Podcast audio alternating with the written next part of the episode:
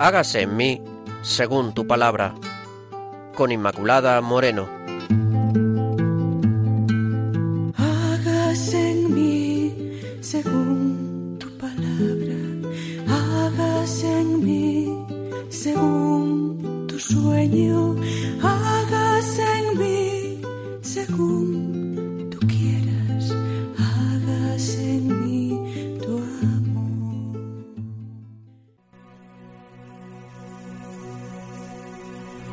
Queridos oyentes de Radio María, bienvenidos. Estamos en el programa Hagas en mí según tu palabra. Estamos con todos ustedes un día más. Pilar Álvarez. Hola Pilar. ¿Qué tal? Estamos también con el padre Carlos Rey Estremera y quien les habla, Inmaculada Moreno. Ya saben que pueden ponerse en contacto a través de nosotros por el correo hagas en mí según tu palabra arroba radiomaria.es. Repito, hagas en mí según tu palabra arroba radiomaria.es. Gracias un día más por los correos y las cartas incluso que vamos recibiendo de todos ustedes. Gracias.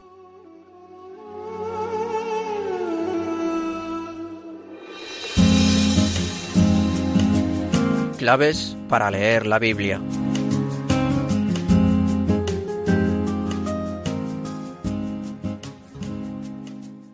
Vamos a continuar entonces con el profeta Jeremías, este gran profeta, profeta abrumado por la maldad del corazón, porque esa sensibilidad que Dios da a aquellos a quienes elige, para quienes los sufrimientos de los demás no les son ajenos, sino que resuenan en su alma.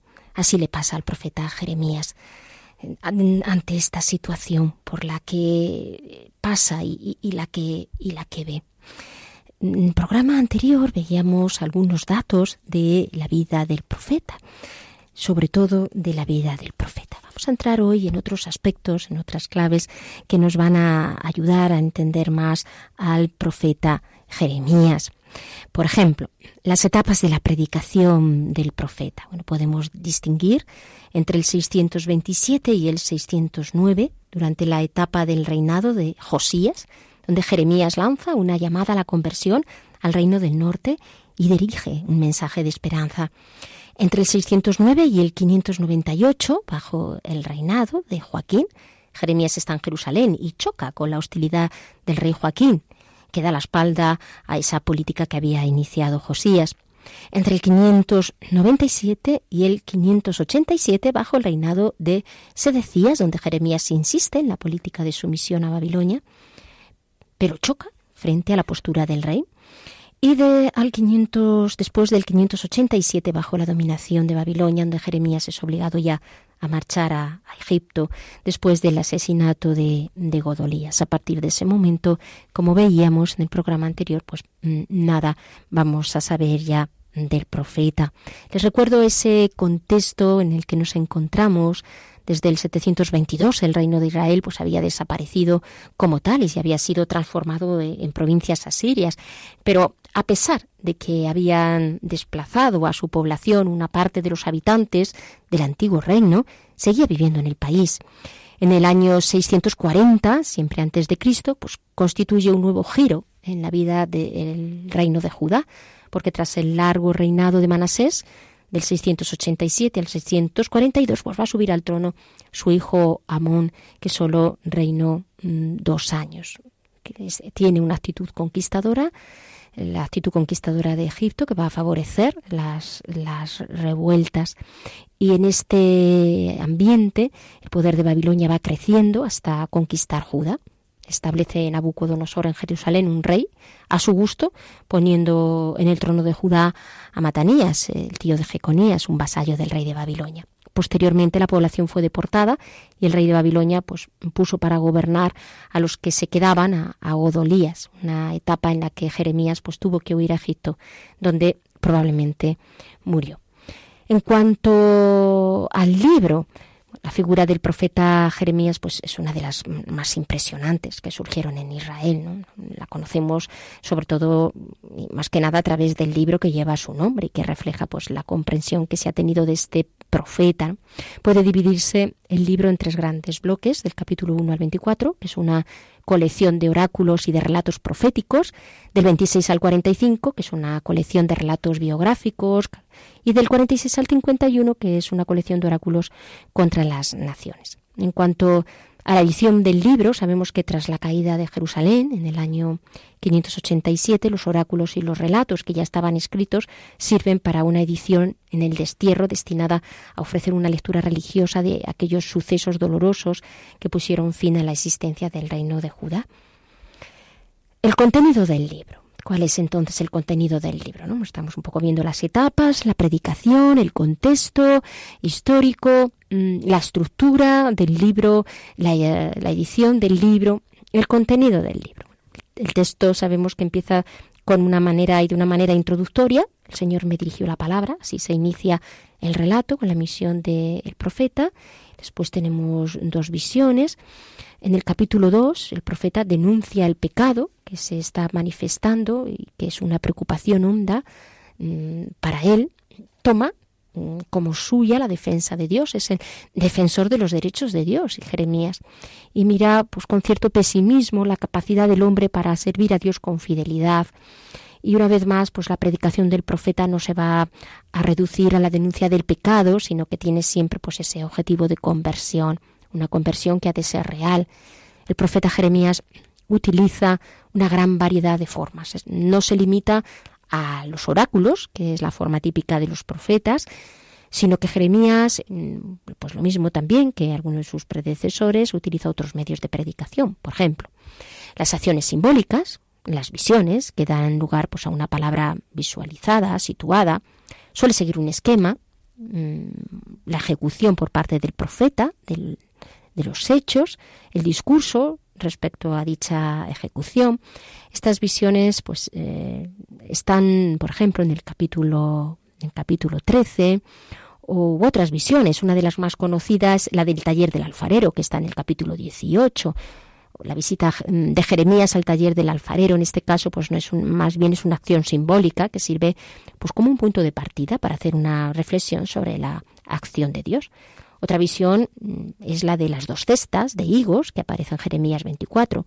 El Señor me mostró dos cestas de higos colocadas delante del santuario y el Señor me preguntó, ¿qué ves, Jeremías? Por ejemplo, también es otra de las, de las más conocidas. Bien, pero sobre todo quizá el recurso utilizado por Jeremías, el más utilizado o el más conocido por Jeremías, es el de las confesiones.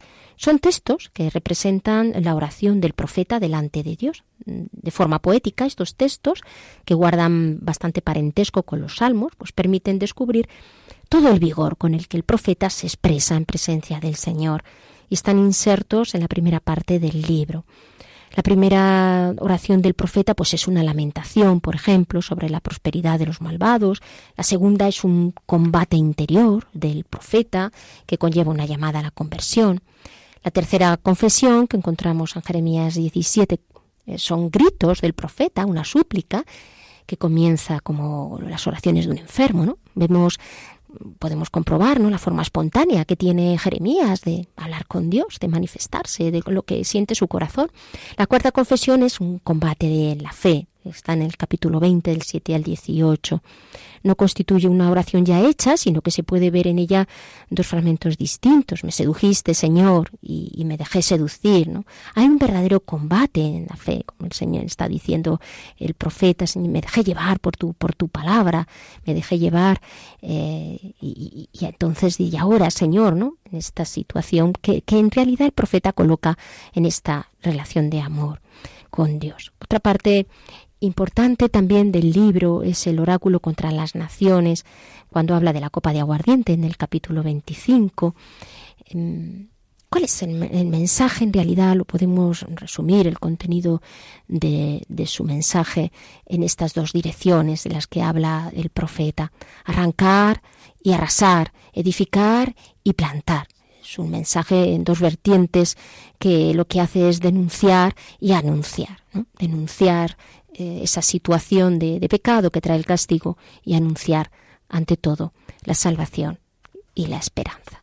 Y es esa, por tanto, fidelidad a Dios en medio de esas situaciones y ese estilo de Jeremías, del lamento, de lo que parece rebeldía frente a Dios, que no es sino un diálogo fecundo, donde Dios pues va modelando al profeta. Es mm, casi como una forma de orar en base a lo que Dios hace en nosotros, que nos acoge desde nuestra forma de ser, de pensar, desde nuestra psicología y al fin y al cabo, y ante todo, lo que nos quiere decir es que nos ama. ¿Qué sería de mí si no me hubieras alcanzado? ¿Dónde estaría hoy si no me hubieras perdonado? Vacío en mi corazón, vagaría sin rumbo, sin dirección.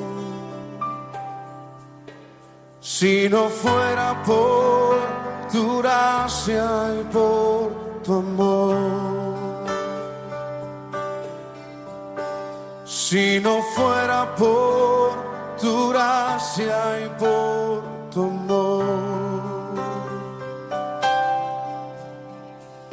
Sería como un pájaro herido que se muere en el suelo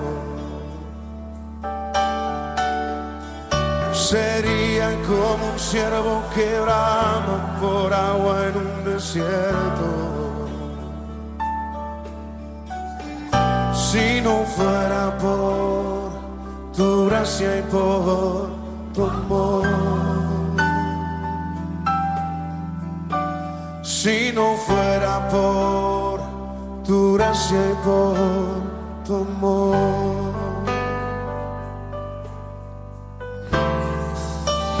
¿Qué sería de mí si no me hubieras alcanzado? ¿Dónde estaría hoy si no me hubieras perdonado? Vacío en mi corazón, vagaría sin rumbo, sin dirección. Si no fuera por tu gracia y por tu amor.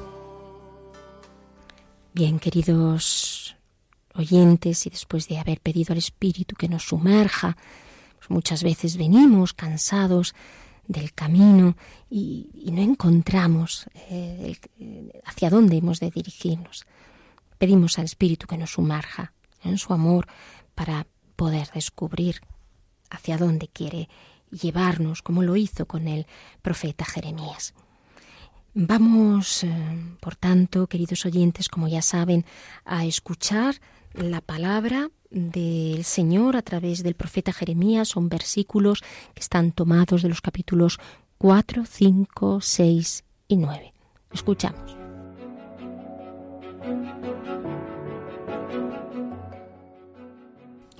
Oh, Necio es mi pueblo, no me conocen, son hijos insensatos, no tienen inteligencia, diestros solo para el mal, pero no saben hacer el bien.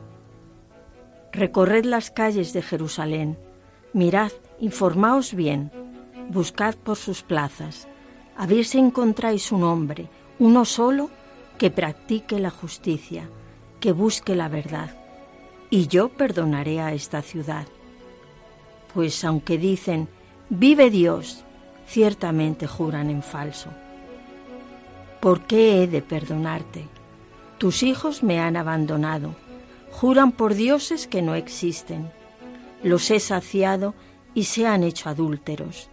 Frecuentan la casa de la prostituta. Como sementales rollizos y vigorosos, cada uno relincha tras la mujer de su prójimo. Han sobrepasado la medida del mal. No hacen justicia, no respetan el derecho de los huérfanos, ni dictan sentencia en favor de los pobres. ¿Y no he de castigar todo esto? dice el Señor. ¿No me vengaré de una nación como esta?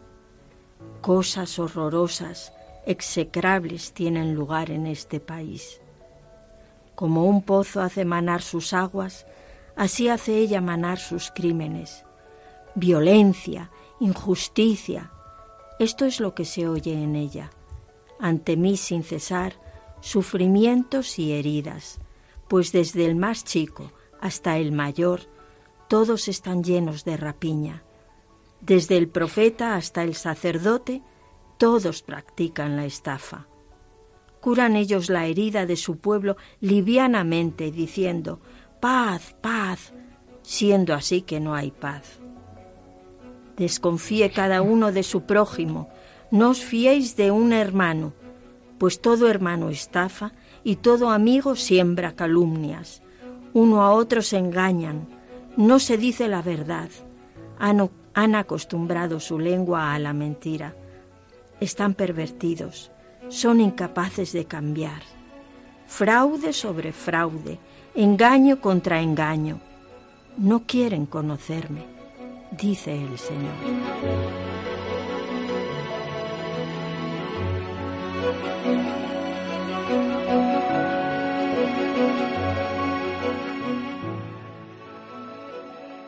Una vez que hemos escuchado el texto, Vamos a dar paso al Padre Carlos Rey Estremera. Escuchamos al Padre Carlos.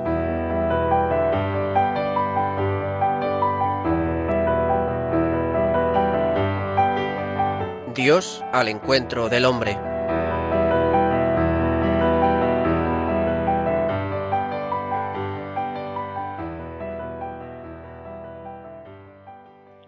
Muy queridos y recordados amigos de Radio María. Recibid un cordial saludo de todo el equipo que lleva adelante este programa. Tal y como os anuncié, hoy dedicaremos nuestra exposición a ver cómo Jeremías fue tomando conciencia de la fuerza del mal y del pecado en el corazón humano, y de qué modo esto le cuestionó e intrigó profundamente. ¿Cómo es posible que los hombres sean tan obstinados y pertinaces en seguir por caminos que les conducen a la ruina? En un contexto mucho más dramático que el anterior, su mensaje toma un fuerte acento de reproche, denuncia y amenaza, aunque con escasos resultados. Mucha atención, pues. Comenzamos.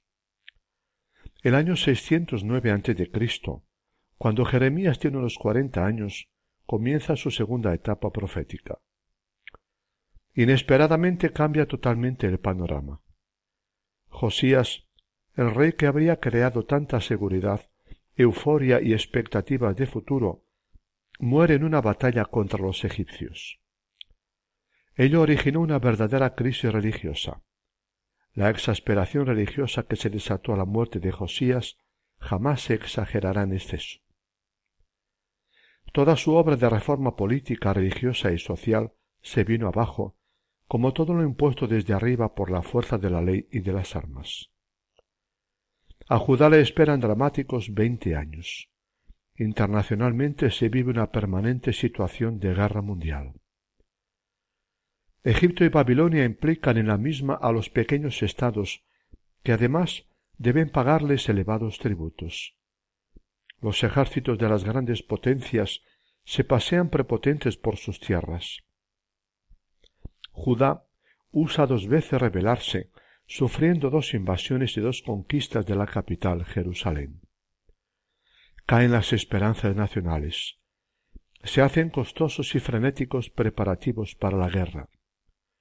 Se fracciona la sociedad en bandos y partidos que politizan y crispan la situación política crítica.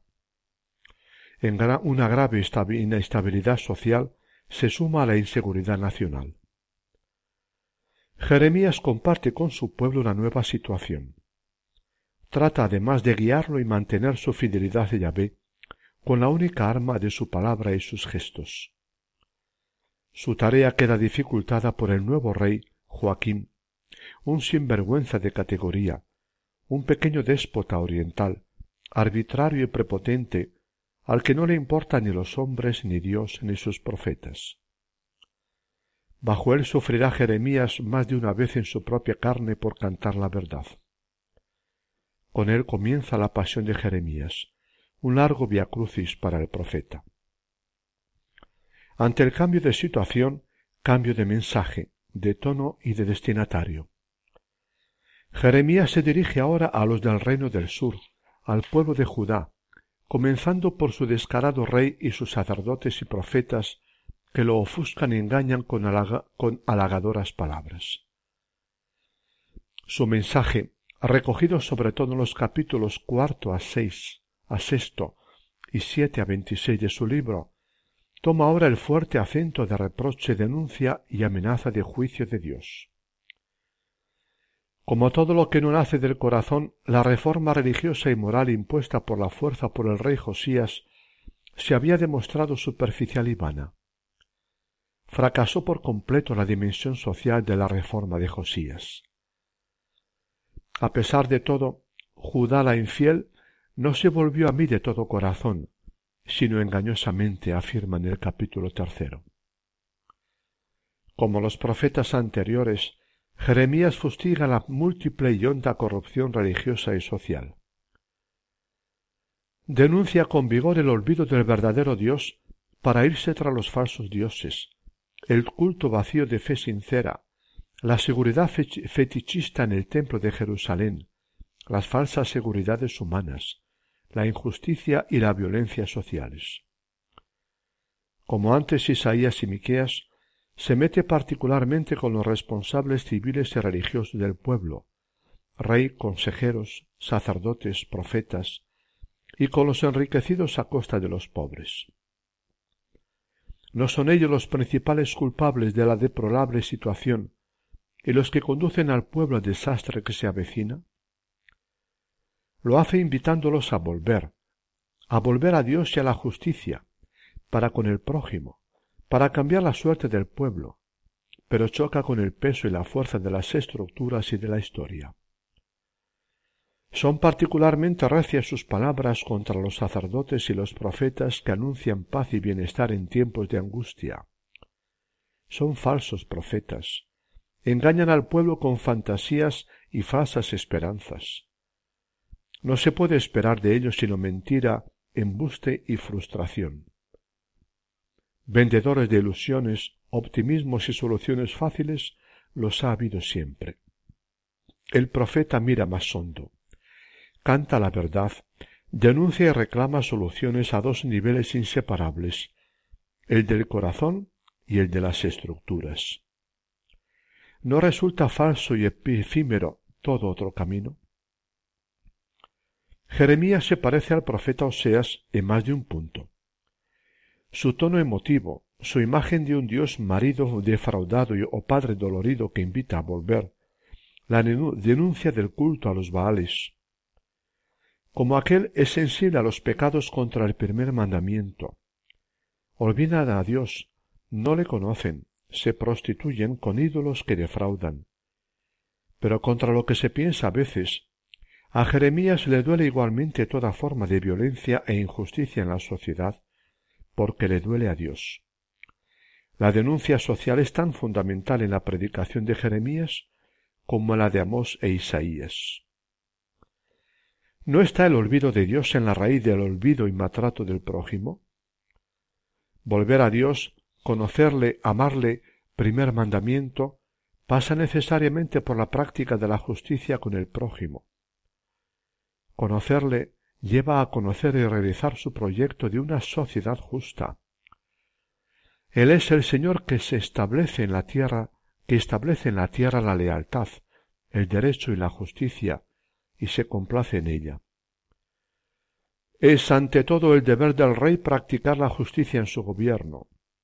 Su primera preocupación deben ser los indefensos y aplastados administrar justicia cada mañana, dice, arrancad al oprimido del poder del opresor. Alaba al difunto rey Josías porque practicaba el derecho y la justicia, defendía la causa del humilde y del pobre, y le echa en cara a su hijo Joaquín su triple y fragrante injusticia, carece de una mínima sensibilidad y sentido de justicia. El pobre le interesa un comino y sólo vive para ti, para sí. Tus ojos y tu corazón sólo buscan tu provecho, sangre inocente que derramar, opresión y violencia que imponer. En plena crisis general construye descaradamente un nuevo palacio para sí con todo lujo y sin pagar a los obreros. Edifica con injusticias y hace trabajar al obrero sin retribuirle su sueldo. Su reclamación de justicia años más tarde logrará por un breve tiempo la liberación de los esclavos. Hay que recordar sobre todo su, su célebre sermón contra el templo, una de sus actuaciones más provocadoras, que le acarreará peligro de muerte. El pueblo se siente seguro diciendo Templo de Dios, templo de Dios, templo de Dios, como diciendo Dios está con nosotros, hagamos lo que hagamos, estamos seguros y a salvo de todo peligro. ¿No está Yahvé en Sion? Invocan un dogma religioso tradicional corroborado por la historia en 701. Dios presente en Sion los había salvado del asirio Senaquerib, pero Jeremías grita contra su interpretación fetichista. Olvida las exigencias de justicia de Dios han falseado el culto y la religión. El lugar de un culto de, en verdad y justicia lo han convertido en cueva de bandidos, en la base segura de sus operaciones criminales. Les sirve para seguir oprimiendo impunemente a los indefensos de aquella sociedad, los forasteros, los huérfanos y las viudas, y para derramar sangre inocente. Unas veces usando la violencia, otras las triquiñuelas de la ley, como los tiempos de Amós. Es seguridad religiosa mágica, no la propia del creyente que conoce al Dios justo. Por ello Dios entregará nada menos que su templo a la destrucción, por muy lugar sagrado que sea para ellos gente tan religiosa. Dios quiere la justicia con el oprimido más que templos, la preocupación por el necesitado más que rituales fetichistas. El culto a Dios en justicia es pura idolatría. Lo más sagrado no es el ser humano. Jeremías, al igual que los profetas Amós, Isaías y Miqueas, ha puesto el dedo en la llaga. Denuncia el peligro y el pecado tan frecuentes en los hombres y pueblos religiosos de practicar el culto a Dios sin acordarse del prójimo doliente. Comienza a pagarlo caro. Como más tarde Jesús de Nazaret por hablar contra lo más sagrado de su pueblo, será llevado al tribunal por los jefes religiosos. Como todo profeta, Jeremías es todo un analista de la sociedad de su tiempo, así como intérprete de los acontecimientos y de la marcha de la historia. Le entrega en concreto la capacidad de maldad, de mentira y de ceguera de su pueblo. Los seres humanos se creen sin cesar se crean sin cesar nuevos ídolos a su antojo y conveniencia. Lo que adoran no pasa de ser la obra de sus manos, expresión frecuente en Jeremías, proyección de sus deseos. Le intriga y le duele el hecho de que se caben incesantemente su propia tumba sin poder dejar de hacerlo. Mi pueblo es insensato, no me reconoce, son hijos necios que no recapacitan, son diestros para el mal, ignorantes para el bien. Repasad las calles de Jerusalén, mirad, inspeccionad, buscad en vuestras plazas a ver si hay alguien que respete la justicia y practique la sinceridad. Como una jaula está llena de pájaros, están sus casas llenas de fraudes. Así es como medran y se enriquecen, engordan y prosperan rebosan de malas palabras, no juzgan según derecho, no defienden la causa del huérfano ni sentencian a favor de los pobres. Espantos y abominaciones suceden en el país. Todo el mundo se atropella en el interior de Jerusalén. Cual mana un pozo sus aguas, así mana ella la maldad, violencias y atropellos, golpes y heridas. Del primero al último sólo buscan medrar, Profetas y sacerdotes se dedican al fraude. ni se avergüenzan ni se sonrojan cuando cometen abominaciones. Guárdese cada uno de su prójimo, no os fiéis del hermano. El hermano pone zancadilla y el prójimo anda difamando. Se estafan unos a otros y no dicen la verdad. Fraude sobre fraude, engaño sobre engaño. Jeremías está impresionado por estos panoramas de mal, de injusticia y de mentira. No hay ningún pueblo santo, ningún período de la historia inocente y libre de injusticia. Pero no hay períodos de la historia de un pueblo y de la humanidad en que la violencia y la crueldad alcanzan niveles escandalosos e insoportables. Jeremías se sintió intrigado por el misterio del mal y del pecado, por su volumen, su extensión sociológica y su fuerza de contagio. ¿Cómo explicar que un pueblo siga pertinaz por caminos que le conducen a su propia ruina? ¿Por qué esas dinámicas de maldad, espirales de justicia desatada e imparable? ¿O estructuras de injusticia incorregibles en un pueblo o en la humanidad? ¿O su capacidad de falsedad y mentira establecidas? Entonces y ahora. Jeremías caracteriza con gran riqueza de imágenes la maldad del pueblo de Dios, y como no seas, en él volvemos allá las varias dimensiones del pecado humano. La historia y geográfica tiene raíces históricas antiguas y se está extendido por todo el país. La sociológica y estructural afecta a todas las clases sociales y tiene fuerza de contagio. La sapiencial es algo insensato, va contra el ser humano mismo. Las opciones de Judá son fatales quedará desnudada y expuesta a la vergüenza. Sembraron trigo y cosecharon cardos, quedaron baldados en balde, apenas sugerida por Jeremías. La moral atentan contra las leyes del antiguo derecho social. La teologal, el pecado es relacional, ingratitud e infidelidad a Dios, el amor primero, y por fin la antropológica. Hasta aquí, mis queridos amigos, nuestra enseñanza de hoy. Qué misterioso es el corazón del hombre, ¿verdad? ¿Qué capacidad tiene para empecinarse en el mal y en el pecado? ¿Y qué sensación de impotencia nos causa al comprobarlo? Fue lo que sintió Jeremías y lo que puede que hayamos sentido también nosotros en alguna ocasión. Pues bien, la impotencia de Jeremías ante la fuerza del mal y del pecado en el corazón humano será el tema de nuestro próximo programa. Como vais viendo, a pesar de tan lejana en el tiempo, la experiencia de Jeremías es muy próxima y semejante a la nuestra. Os esperamos. Muchas gracias, Padre Carlos, por su aportación un día más al programa. Les recuerdo que estamos en el programa Hagas en mí, según tu palabra, que formamos parte del equipo Pilar Álvarez, el Padre Carlos Reyes Tremira, que acabamos de escuchar, y que les habla Inmaculada Moreno y que pueden ustedes establecer contacto con nosotros a través del correo electrónico hágase en mí según tu palabra arroba radiomaria.es hágase en mí según tu palabra arroba radiomaria.es. También les recuerdo que estamos hablando del profeta Jeremías, un hombre abrumado por la maldad de el ser humano, por la maldad del corazón humano, y que clama y sufre, clama a Dios ante esa maldad y sufre por ella. Pues bien, eh, queridos oyentes, eh, podemos realmente decir qué sería de nosotros si no tuviésemos al Señor, porque el Jeremías está mm, denunciando todo este, este pecado. Nosotros podemos clamar y decir, Señor, ¿qué sería de mí si yo no te hubiera encontrado, si tú no me hubieras alcanzado, si, si no hubieras salido a mi paso?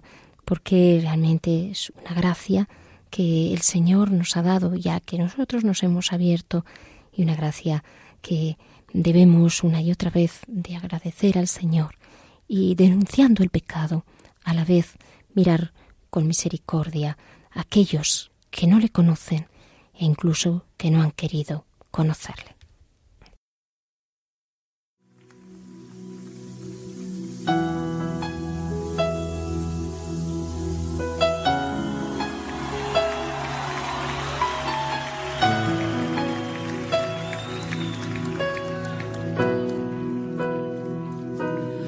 que mis ojos no te puedan ver, te puedo sentir, sé que estás aquí, aunque mis manos no pueden tocar tu rostro, Señor, sé que estás aquí.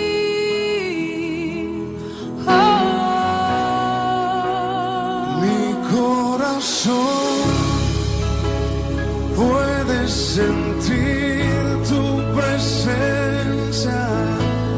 Tú estás aquí, tú estás aquí. Puedo sentir tu majestad.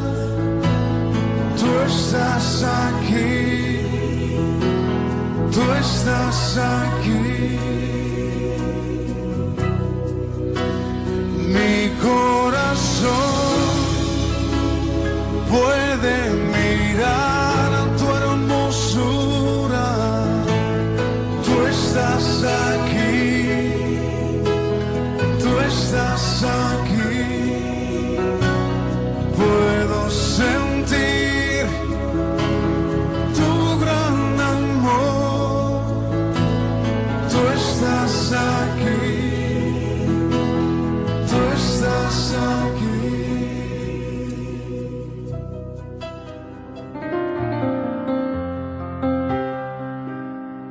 Rincón Bíblico.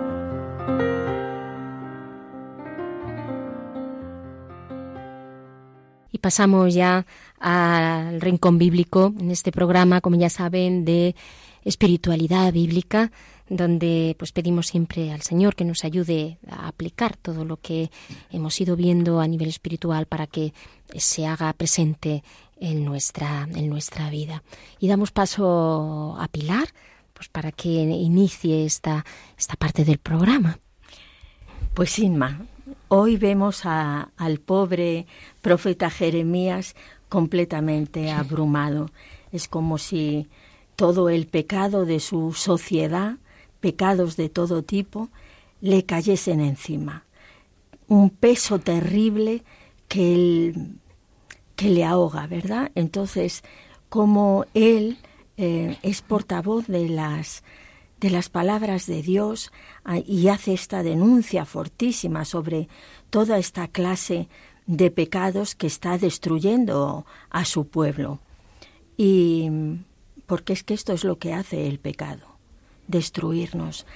Nos destruye. A veces nosotros tenemos una idea del pecado, pues como que jaja, no es para tanto, pero el pecado va pervirtiendo poco a poco nuestro corazón hasta que nos destruye, nos llega a destruir como personas, llega a anular y a destruir nuestra propia personalidad, aquel plan que tenía Dios para cada uno de nosotros, aquellos regalos maravillosos que nos hizo de dones, de, de cualidades, todo esto el pecado lo pervierte y lo pervierte hasta tal punto cuando, es, cuando vivimos en una situación de pecado continuado y metidos ahí, que hasta nos convierte en otras personas, y digo más, nos llega a conocer, a convertir en monstruos. Yo he conocido personas que en un principio eran personas buenas, pero que muchas veces sin darse cuenta, pues se han ido alejando de Dios, han ido cayendo en el pecado durante años y cómo el pecado les ha transformado. Les ha transformado pues en personas odiosas, cerca de las cuales nadie quiere estar, porque por donde pasan hacen daño. Esto es lo que hace el pecado en nosotros y no lo hizo solo en tiempos de, de Jeremías y en esa sociedad. Lo hace en esta sociedad y en cada uno de nosotros porque al fin y al cabo esta sociedad en la que nosotros vivimos está formado, está formada por cada uno de nosotros. Entonces no podemos escudarnos en ah, son los demás, es el pecado de la sociedad, son los políticos, son no. Esto nos llama a cada uno de nosotros. Esto es tremendo porque Jeremías dice unas cosas eh, Dios dice por boca de Jeremías unas cosas eh, terribles. todo amigo siembra calumnias. Es decir, lo que hablábamos antes. El amigo ya ha dejado de ser amigo, se ha convertido en otra cosa, porque un amigo no siembra calumnias. Han acostumbrado su lengua a la mentira. Dios que nos dio la capacidad de hablar, de expresar las ideas, para ayudarnos, para consolarnos, para hacernos compañía unos a otros, para instruirnos, pues han acostumbrado su lengua a la mentira, de tal manera que ya no son capaces de decir una verdad. Y, y todo su sistema de pensamiento está corrompido de esta manera que mienten en todo. Y mm, cosas horrorosas, execrables, ocurren en este país. A mí esto me parece de un peso tremendo y pues nos basta poner el telediario en nuestras casas y vemos que cosas horrorosas y execrables ocurren en este país. Dicen la Guardia Civil ha, desmantelado una red de prostitución infantil, eh, han detenido a no sé cuantísimos, había no sé cuantísimos usuarios y cosas horrorosas y execrables están sucediendo en medio de nosotros, en nuestras casas a veces. ¿Verdad? Entonces, eh, la violencia, la violencia que nos dice aquí Jeremías, que está presente en nuestra sociedad y que la violencia no únicamente no, no, no se no se concentra solamente en lo físico o en lo verbal incluso. Vemos estas violaciones en grupo, estos robos con esta violencia, es decir, que la violencia se mete en todos los aspectos de nuestra vida. Ahí donde debería estar Dios, ya no está Dios, y está esta violencia y está este, este desatino terrible que nos, que nos destruye. No, nos, no es que nos destruya únicamente como cristianos, es que nos destruye incluso como personas. el pecado va destruyendo todas nuestras esferas de lo que constituye la propia persona. Y de esto hace Jeremías esta, esta denuncia tan fuerte, tan fuerte. Y acaba el fragmento que hemos leído con esta expresión dolorosa de que salida de la boca de Dios, no quieren conocerme. Esto es lo que es lo más terrible, cuando, cuando el hombre se empeña y se empecina en no querer conocer a Dios. Hay gente pues que, que no ama a Dios porque no le conoce, pero hay gente que es que se empecina en no querer conocerle. Y, como decía al principio la lectura, qué ignorantes, qué insensatos, qué necios son cuando los hombres no queremos conocer a Dios, cuando no queremos saber de sus planes, cuando pensamos que, que los mandamientos, que, que sus leyes son para fastidiarnos y son caminos de vida. Y y cómo nos engaña el demonio eh, diciéndonos que el pecado nos va a hacer felices, que, que el dinero y cuanto más mejor y la avaricia y en todos los aspectos, que el pecado nos va a hacer felices. Qué engaño tan grande. Esta sociedad del tiempo de Jeremías vivía en el engaño, como vivimos también a veces nosotros en, en nuestras sociedades. Y ante esta cantidad de pecado, ¿qué podemos hacer nosotros, verdad? Pues volvernos a Dios, ser responsables de, de nuestros propios actos y, pedir misericordia a Dios y en lo que esté en nuestra mano denunciar ese mal, eh, advertir, porque a veces las personas no solo hay que denunciar, sino también advertir de las consecuencias que tienen estos hechos de pecado. Sí, no es, no es fácil, ¿verdad? es necesario, pero no es fácil, y yo creo que va en mucho en esta línea el, Papa Francisco, eh, dialogar con el mundo. Eh, no dialogar con el mundo para, para hacer lo que el mundo hace, sino dialogar con el mundo para, para estar ahí, o sea, no ser ajenos al mundo, sino para ver, entre otras cosas, cómo hacer presente eh, a Dios. Digo que no es fácil porque, claro, efectivamente, cuando no quieren saber de Dios, porque ahí está el dolor grande, eh, porque está, decíamos al principio del programa, ¿no? El corazón de Jeremías hoy abrumado, ¿no? Pues sí, abrumado porque porque no quieren saber de Dios. Ahí está el pecado, porque lo, pero lo más duro, lo más fuerte es que no quiere saber de Dios. Qué bien no le pega al mundo de hoy. No quiere saber de Dios. No quiere saber de Dios absolutamente eh, nada. Y vemos cada vez una sociedad, porque seamos realistas, está más descristianizada. Y llega todo hasta tal punto que cuando eh, quieres iniciar un diálogo, mm, desde ahí, desde donde la sociedad está, no desde porque esto yo creo que es un error a veces que podemos tener como cristianos o como iglesia, no desde mi lenguaje, eh, sino saber cómo, por qué la, cómo sienten la, eh, las personas en el mundo, cómo viven, eh, entrar un poco ahí para, entendiendo todo eso, pues em, establecer ese diálogo que lleve al Señor, no un diálogo que vaya a descafeinar la fe, sino un diálogo que pueda llevar eh, al Señor, aunque a veces no hay más diálogo que la presencia del Señor a través del testimonio, como estamos viendo en muchos casos. Digo que qué difícil porque hasta el mismo lenguaje ya no quieren eh, que, que, sea el lenguaje que, que tenemos. La palabra pecado, pues mm, no, no, la palabra pecado hay que quitarla del mapa ¿Qué es eso del pecado? Eso suena religioso, suena pasado, suena algo pues que se ha quedado ahí y que y que desde luego pues no interpela ni dice nada a la sociedad de hoy. Entonces, empezando por ahí ya, si ya no sabemos no a qué se llama pecado, qué referencias hay como tal, pues no hay ninguna referencia, sino si tú no me haces mal a mí, yo no te hago mal a ti y bueno, convivimos aquí como podamos, ¿no? Y bueno, ya empiezan esas palabras que muchas veces están tan descafeinadas y tan tan tan vacías como empieza el solidaridad em, y consenso todas estas palabras que se estilan mucho y que a mí me parece pues eso palabras huecas y vacías y porque se oyen discursos y discursos de todo con toda esa palabrería y ¿Y qué han dicho aquí? Si no han dicho nada, nada más que perder el tiempo, ¿no? Que perder el tiempo.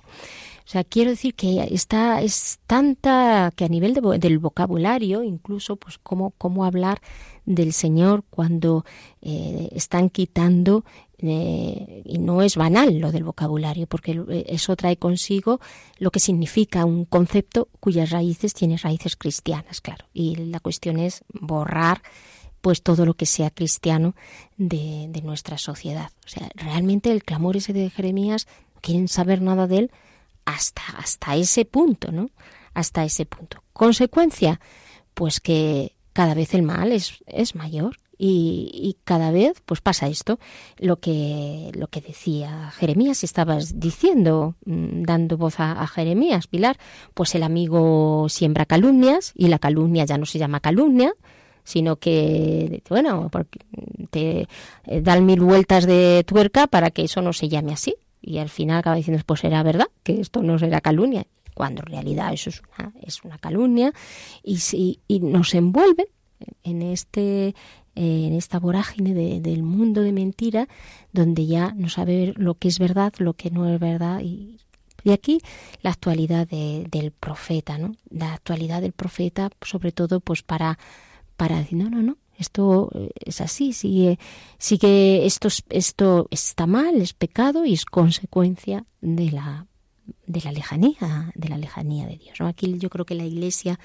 pues que el Señor nos lleve como Iglesia, como yo creo que lo está haciendo, pues a una purificación mayor, a una purificación mayor, para que demos, porque Jeremías eh, realmente mm, era Jeremías, ¿no? Pero nos falta muchas veces un testimonio de comunidad, de comunidad eclesial, que haga presente no como una persona, sino como gran comunidad eh, la verdad del Evangelio, porque entonces cuando hay una credibilidad donde se puede manifestar realmente el mensaje de, de, nuestro, de nuestro Señor.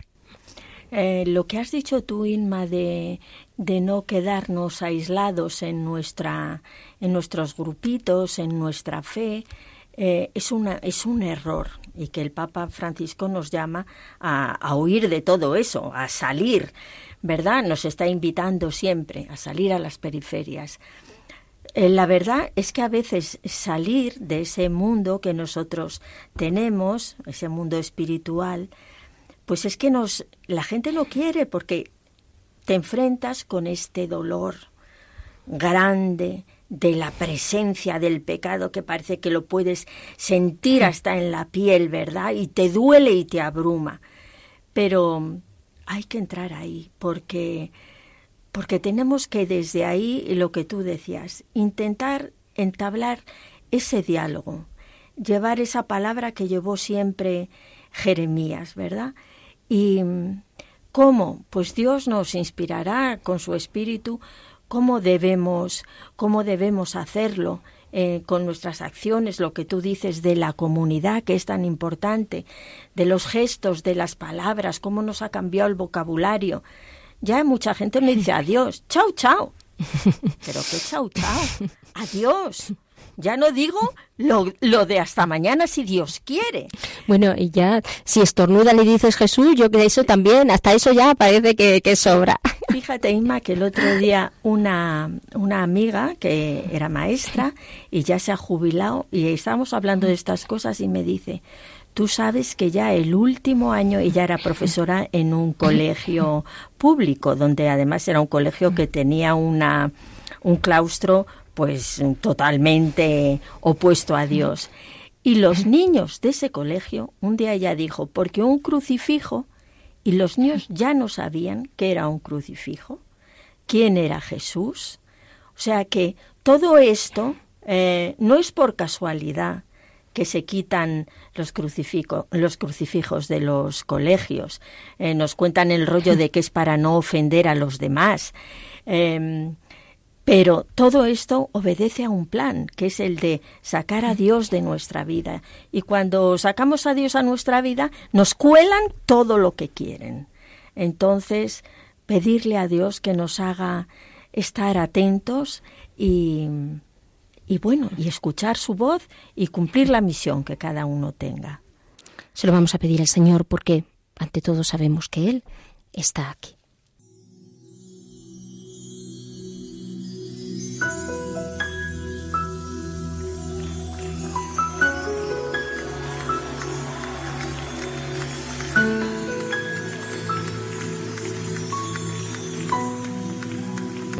Aunque mis ojos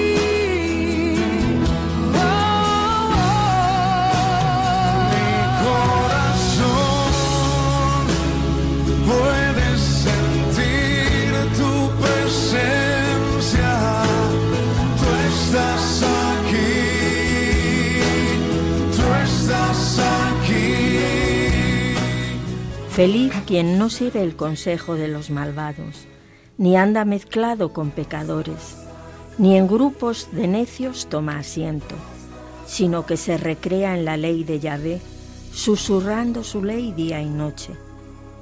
Será como árbol plantado entre acequias, da su fruto en sazón, su fronda no se agosta, todo cuanto emprende prospera.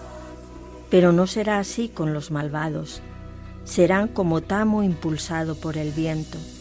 No se sostendrán los malvados en el juicio, ni los pecadores en la reunión de los justos, pues Yahvé conoce el camino de los justos, pero el camino de los malvados se extravía. Gloria a ti, Señor. Bendito, bendito y alabado eres, que nos muestras el camino que hemos de seguir para poder serte fieles. Queremos seguirte con sincero corazón. Queremos serte fieles, Señor. Ayúdanos con tu gracia. Sí, Señor, bendito seas. Ayúdanos a elegir el camino que tú nos marcas, que tú nos indicas a cada uno. A veces no es fácil, Señor, pero tú estás ahí. Y ese es nuestro consuelo y tú eres nuestro apoyo, Señor. porque sabemos que cuando tú estás con nosotros, todo acaba bien, Señor. Porque seremos como árbol plantado entre acequias, que da su fruto en sazón. Sí, Señor, el mundo espera, espera nuestros frutos. Su fronda no se, no se seca. Señor, ayúdanos a que tu palabra nos alimente cada día, que tus sacramentos nos fortifiquen para esta, esta batalla, esta misión a la que tú nos llamas, Señor. Bendito y alabado seas. Gloria a ti.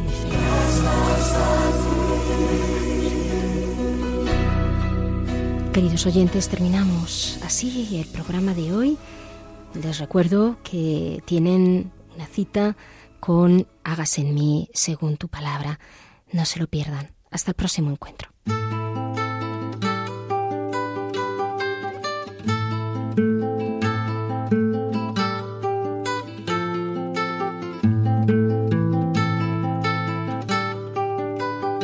Han escuchado Hágase en mí según tu palabra, con Inmaculada Moreno.